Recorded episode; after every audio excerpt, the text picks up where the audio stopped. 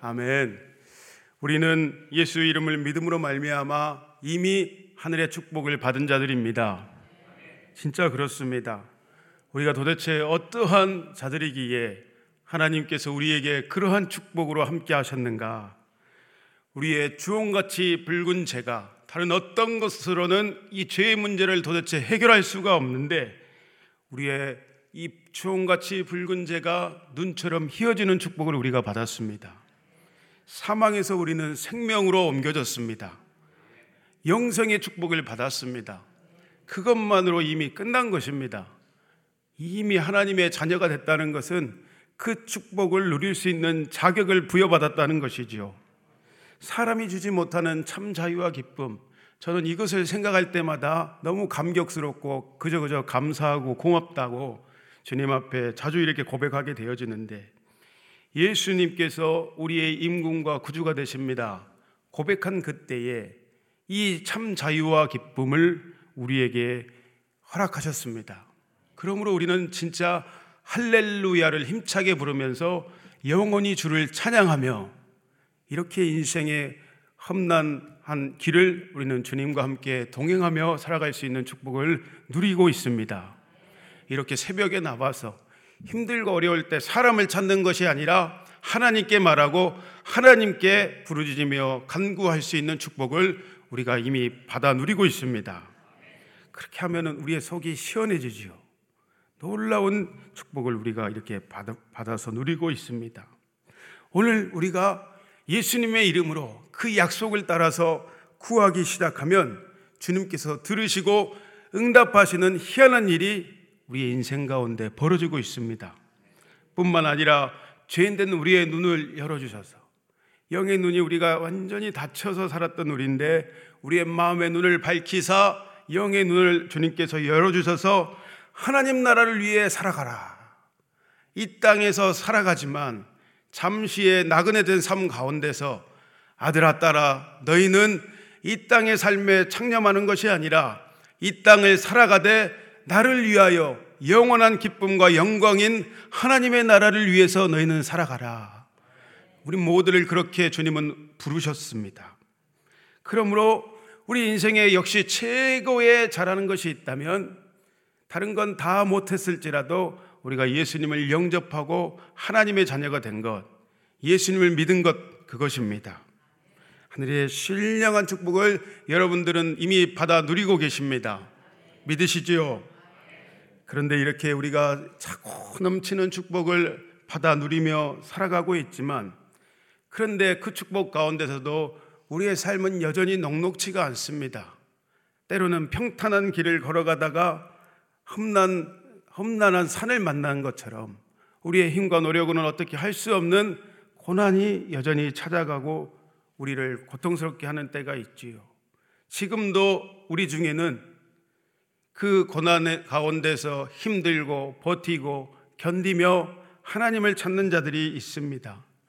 참 견뎌내면서 살아가고 있다. 여러 가지 이유로 인해서 그렇게 표현할 수가 있겠습니다. 오늘 시편의 31편을 묵상하면서 우리가 돌아봐야 할 것이 있습니다. 내가 그렇게 하나님의 축복을 누리며 살아가고 있는데 예수님 안에 있다고 내가 늘 고백하며 그렇게 살아가고 있는데 도대체 이런 일이 왜 나에게는 끊이지 않고 반복되는 것인가 우리가 생각해 봤으면 합니다. 첫 번째 많은 경우에 있어서 아직도 우리는 가만히 보면은 우리의 그 죄된 옛된 습성을 버리지 못하고 우리가 살아가고 있는 모습을 우리는 봐야겠습니다.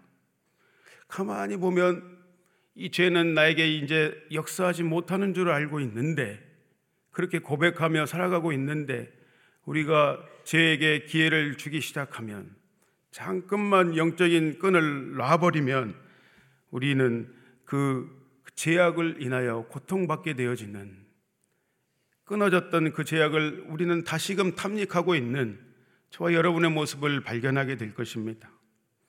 언제쯤 이 죄의 지긋지긋한 사실이 끊어질지 참 고민스럽고 고통스러운 것입니다. 사탄의 유혹과 그럴듯한 속임수와 거짓에 우리는 우리 스스로 죄의 문을 열어주는 것이죠.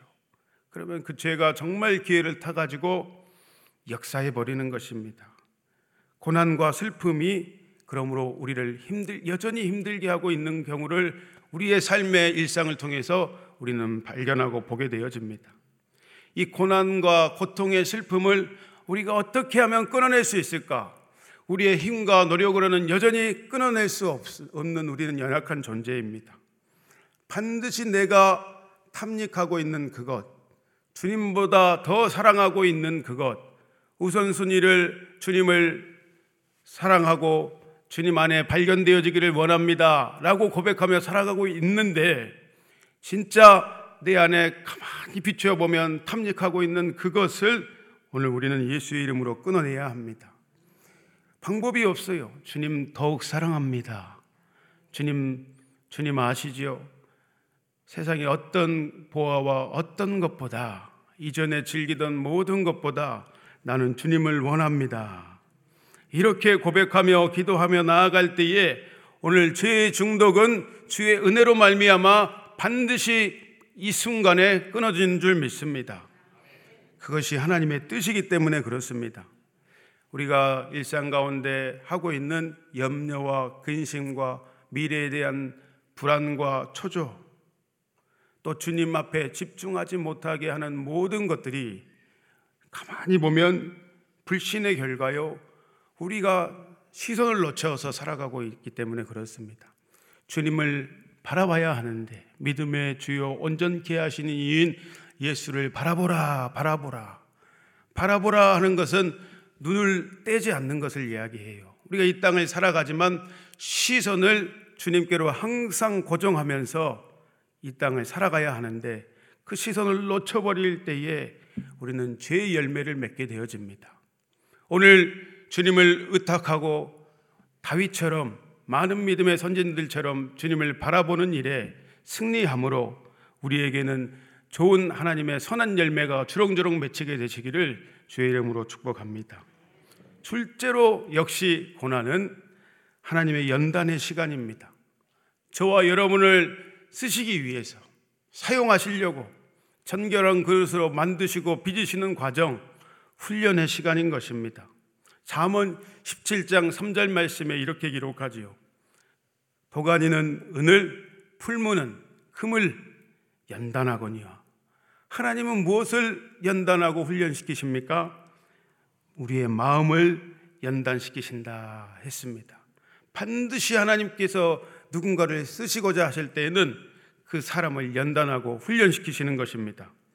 훈련과 연단을 통해서 우리는 반석 위의 선, 선 믿음을 환란과 고난 중에도 흔들리지 않고 풍파가 불어오더라도 주님과 함께 그 자리에 그곳에 서 있는 훈련된 믿음으로 말미암아 반석 위에 우리는 서 있게 되어지는 것입니다. 그러면 그때에 주님의 영광과 빛을 나타내는 정결한 그릇으로 우리가 변화되어 있는 것들을 발견하게 됩니다. 나 스스로도 깜짝 놀라게 되죠. 야, 내가 이렇게 변했구나. 하나님의 은혜가 내게 임해 있구나. 주님이 쓰시기에 합당한 그릇으로 우리는 그 시간들을 통해서 변화되어지고 새롭게 되는 것입니다. 오늘 본문의 저자인 다윗도 하나님과 늘 함께하는 은혜를 받아서 왕으로 세움을 받았지요. 그러나 그의 인생은 평탄해야 되는데 일생이 파란만장한 인생을 살았습니다. 장인 사울에게 쫓겨다녔지요. 이유도 알지 못하는 유리 방황했던 시간에 그에게 임해 있었습니다. 사울은 천천히요. 다윗은 만만이라. 겉으로 보면은 사람들이 그렇게 하는 것 같지만 사단의 이간질의 시간과 또 하나님께서 그것을 선용해, 선용해서 다윗을 연단시키는 하나님의 훈련의 시간에 다윗은 속해 있었던 것입니다. 아들 압살론의 반역으로 인해서 비참한 신세로 쫓겨다녔지요. 그 이면에는 역시 우리가 잘 성경에 기록되어서 알고 있듯이 바사바를 가늠한 그 죄의 결과로 그렇게 고난과 아픔의 시간을 겪었던 다윗의 인생이 기록되어 있습니다. 이렇게 우리가 겪는 모든 고난과 고통에는 죄의 대가가 있음을 다시금 보게 되어집니다. 너무 힘들고 고통스러운 시간을 그러므로 우리는 아직도 겪고 있는 것을 우리는 말씀을 통해서 우리 자신을 비춰봐야 할 것입니다. 죄의 대가는 엄중하고 무섭습니다. 죄의 대가는 너무나 엄중하고 무서운 것 같아요. 그러므로 우리는 어떻게 해야 합니까? 오늘도 우리의 있는 모습 그대로 주님 앞에 나아가므로 반드시 오늘 이 새벽에 우리는 주님의 거룩을 덧입어야 합니다. 우리에게는 거룩이 없는데 하나님의 거룩하심을 덧입어야 우리는 거룩한 성도로서 하나님의 자녀로서 이 땅을 당당하게 살아갈 수 있습니다. 거룩은 죄를 이기고 이기고 우리를 승리케 하십니다. 놀랍습니다. 날마다 성도는 은혜를 강구해서 은혜를 오늘도 공급받아야 반드시 승리할 수 있습니다. 주께 힘을 얻어야 그 마음의 시온의 대로가 활짝 열리게 되는 것입니다. 인생에 그러면 눈물 골짜기로 지나갈 때에 주께서 함께 하시는 주님을 대면하고 경험하고 만나게 되어지는 것이죠. 부디 제, 저와 여러분의 삶 가운데 정결한 삶의 열매가 이름으로 주님으로부터 계속해서 맺혀지시기를 축복합니다. 시편의 오늘 본문의 31편은 다윗이 대적들로 인해서 절박한 상황 가운데서 하나님을 호소하고 찾고 구하는 비탄시입니다. 얼마나 마음이 상하고 고통스러웠던지 계속해서 본문에 다윗은 뭐라고 부르짖냐면 여호와여 여호와여 주여 주여를 계속해서 외치고 있습니다. 하나님의 은혜를 끊임없이 갈망하고 있습니다. 9절과 10절의 말씀을 우리 다 같이 읽어 봅시다. 여호와여 내가 고통 중에 있사오니 내게 은혜를 베푸소서. 내가 근심 때문에 눈과 영혼과 몸이 쇠하였나이다. 내 일생을 슬픔으로 보내며 나 연수를 탄식으로 보내며 내 기력이 나의 죄악 때문에 약하여지며 나의 뼈가 쇠하도소이다. 정말 다윗의 이 부르짖음이 처절합니다. 진액을 짜내는 듯한 부르짖음입니다.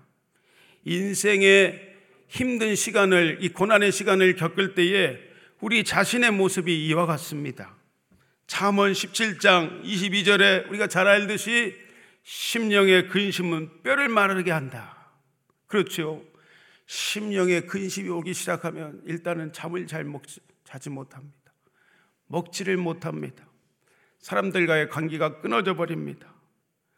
이 고통은 우리의 영혼, 몸 전 존재를 사로잡아 가지고 무너뜨려 버리며 우리가 숨 쉴 수도 없게 딱 만들어 버리는 것이죠. 그러면 다윗은 이를 통해서 바라보고 있습니다. 내적으로 나에게 왜 이런 환란과 고통이 왔는가? 다윗은 오늘 본문에 돌아보고 있습니다. 자신의 죄악이 그것을 기인한 것이 아닌가. 철저하게 자신을 바라보며 탄식하며 다윗은 하나님 앞에 엎드려 회개하고 있는 모습입니다. 내 기력 때문에, 내 이 기력이 나의 죄악 때문에 약해졌습니다. 돌아보니까 내 뼈가 그 원인으로 인해서 세진 것 같습니다, 주님. 반드시 이러한 죄악은 우리를 안으로부터 딱 우겨 싸버리고 무너지게 만듭니다. 하나님께 속한 좋은 것들, 영생과 생명에 속한 모든 것들을 앗아가 버립니다. 심령의 비탐에 빠지기도 하고 육체의 질고를 가져다 줍니다. 역시 우리 인생에 속한 이 고난의 환란의 첫 번째 이유입니다. 또 다윗은 인생 가운데서 외부로부터 우겨쌈을 당하는 특별히 가까운 사람들 이웃과 친척과 가족들에게 버림받는 환란을 겪는 그 아픔을 겪고 있습니다. 본문 4절에 11절에 계속해서 이야기합니다. 4절에 보면은 다윗은 대적들이 비밀이 친 그물과 월무에 빠졌습니다라고 고백하지요. 11절에 보면은 내가 수많은 모욕을 당했고 가장 친한 친구와 이웃들에게 하나님 비반을 당했습니다. 인생의 가장 큰 아픔과 고통이 주변의 사람들로부터 가족들로부터 배반당하고 힘든 일을 겪을 때가 가장 힘든 것 같습니다. 본문 12절과 13절에도 계속해서 다윗은 이야기합니다. 완전히 사람들이 하나님 나를 왕따시킵니다. 나를 저 사람들이 아주 작당 모의하고 죽이려고 달려듭니다. 어떻게 합니까, 주님? 도대체 우리가 이 지경이 되면 고통스러워서 살아갈 수가 없을 것 같은데 정말 인생 정말 이제 살기가 싫다. 내 안에서부터 이런 이야기가 저절로 나오게 되어지는데 다윗이 지금 이 지경에 처해 있는 것입니다. 이 경우가 되면 둘 중 하나입니다. 정말 하나님을 원망하고 배반하고 하나님을 떠나든지 아니면 모든 것 다 내려놓고 내 힘으로는 도저히 이 난간을 돌파할 수가 없습니다. 하나님 도와주십시오. 아니 하나님 나를 살려주십시오. 이렇게 하며 다윗처럼 주님께로 피하게 되어지는 게 우리의 인생입니다. 가장 그런데 인생의 큰 혼란과 고통은 무엇인가? 이 두 가지 것을 뒤로 하고 가장 큰 환란과 고통은 주님 안에 있는 줄 알았던 경관 줄 알았던 내 신앙과 믿음이 흔들리기 시작하는 그 환란인 것입니다. 우리가 평탄할 때는 야, 이 정도 나 정도 믿음이면 이제 괜찮다. 이렇게 생각했는데 막상 생각지도 못한 풍파가 닥쳐 버리니까 믿음이 송두리째 흔들리는 우리 자신을 보게 됩니다. 내외로 극심한 환란에 다윗은 본문 22절에 보면 이렇게 이야기해요. 내가 놀라서 말하기를 주의 목전에서 끊어졌다 하였사오며 22절의 말씀입니다. 하나님, 나 하나님께 끊어진 것 같습니다. 하나님이 느껴지지 않아요. 하나님이 배웁지 않아요. 하나님 큰 환란과 고통입니다. 그런데 인생의 최고의 위기를 맞았구나 하는 그 순간에 다윗은 더 이상 뒤로 물러가지 아니하고 절절하게 고통의 시간에 포기하지 않고 딱 하나 잘한 것이 있다면 하나님께 부르짖고 있다는 것입니다. 오늘 여러분이 하나님 앞에 나와 부르짖으면 살게 되어지는 빛이 임하게 되어지는 고난이 끊어지는 하나님의 시온의 대로가 열리는 그 은혜를 하나님께서 주시는 것입니다. 14절과 15절의 말씀이 저와 여러분의 고백이요 또한 다윗의 고백입니다. 우리 다 같이 내 고백처럼 14절과 15절 말씀을 읽어 봅시다. 여호와여 그리하여도 나는 주께 의지하고 말하기를 주는 내 하나님이시라 하였나이다. 나의 앞날이 주의 손에 있사오니 내 원수들과 나를 핍박하는 자들의 손에서 나를 건져 주소서. 나를 건져 주십시오, 주님. 이렇게 고백합니다. 영어 성경에 보니까 이렇게 이야기해요. I trust you. I trust in you, O Lord. 주여, 그래도 나는 당신만을 신뢰합니다. 하늘과 땅 위에 나를 도와줄 자 당신밖에 없습니다, 주님. You are my God. 주님, 주님은 나의 주님이시요, 나의 하나님이십니다. 이렇게 고백합니다. 이 부르짖음과 강구는 오늘 동일하게 다윗의 시대뿐만 아니라 오늘 이 시간에도 이 시대에도 하나님께 그대로 상달되는 줄 믿습니다. 때로는 우리가 나를 버린 것 같고 하나님마저도 나를 내 음성에 귀 기울여 주지 않은 것 같은 그때에 우리가 할 수 있는 최고의 방법은 하나님 앞에 나와 피하며 부르짖는 것이다. 믿음의 인내는 하나님 앞에 큰 상급이 기다리는 줄 믿습니다. 그 부르짖는 가운데서 어떤 일이 벌어집니까? 내 속에 진정한 믿음이 고백이 하나님께 부르짖는 그 순간에 터져 나오게 됩니다. 그러면 내 문제는 온데간도 없고 구속한 주만 보이도다. 그네를 덧입게 되어지죠. 그러면 어떤 일이 벌어지는가? 하나님이 누구신지, 하나님이 내게 어떤 분이신지, 하나님을 진하게 만나고 고백하게 되어집니다. 본문 1절에서 9절까지 다윗이 그렇게 하고 있어요. 1절에 보면은 하나님은 나의 피난처가 되십니다. 고난과 고통 중에 하나님 앞에 부르짖었더니 내 문제에 집중하는 것이 아니라 하나님이 어떤 분이심을 집중하게 되어집니다. 두 번째, 2절에 나의 반석과 주님은 산성이 되십니다. 3절에도 계속해서 그러므로 나는 주님만을 의지합니다. 주님이 나를 아십니다. 사람들은 나를 몰라준다 할지라도 주님이 내 속과 내 고난과 고통을 하나님께서 아십니다. 그러면 나는 만족합니다. 그리고 반드시 주님께서 나를 세우실 것입니다. 이 절절한 믿음의 고백이 주님께 올라가면 내가 변화되어서 이 고난 가운데서 하나님을 노래하고 찬양하고 있습니다. 그러면 고난 중에 귀로만 듣고 말씀으로 머리로만 들었던 하나님을 진하게 만나게 되어서 그 만났던 하나님이 내 인생의 강력한 생명과 내 삶의 소망이 되어지는 것입니다. 참 그러면 그런 고난을 통해서 하나님은 우리의 영적인 내공을 튼실하게 하시고 쌓아 주십니다. 그 고난과 주님을 의지하는 인내의 부르짖음의 통과의 시간에 어, 지긋지긋하게 변하지 않던 내가 변해있습니다. 내가 어느덧 문제가 아니라 하나님의 얼굴을 구하고 있습니다. 이 본질적인 것을 구하게 되어지는 나를 보게 되어지죠. 하나님의 나라에 관심도 없던 내가 하나님의 나라를 소망하게 되어집니다. 그러므로 로마서 5장의 사도 바울의 고백처럼 다만 이뿐 아니라 우리가 환란 중에도 즐거워하나니 환란은 인내를 인대는 연단을, 연단은 소망을 이룰 줄 압니다. 주님이요. 우리가 이렇게 고백하게 되어지죠. 저 여러분의 이 인내와 기도는 이 고난과 환란의 시기에 생명과 능력이 되는 것입니다. 주님의 응답이 있는 줄 믿습니다. 주님만을 찾고 경외하는 여러분들에게 은혜를 쌓아두신 하나님이십니다. 오늘 본문 중에 제가 가장 깊이 와닿던 말씀이에요. 이 말씀이 여러분에게도 그대로 임한 줄 믿어요. 19절의 말씀 우리 다 같이 읽어봅시다.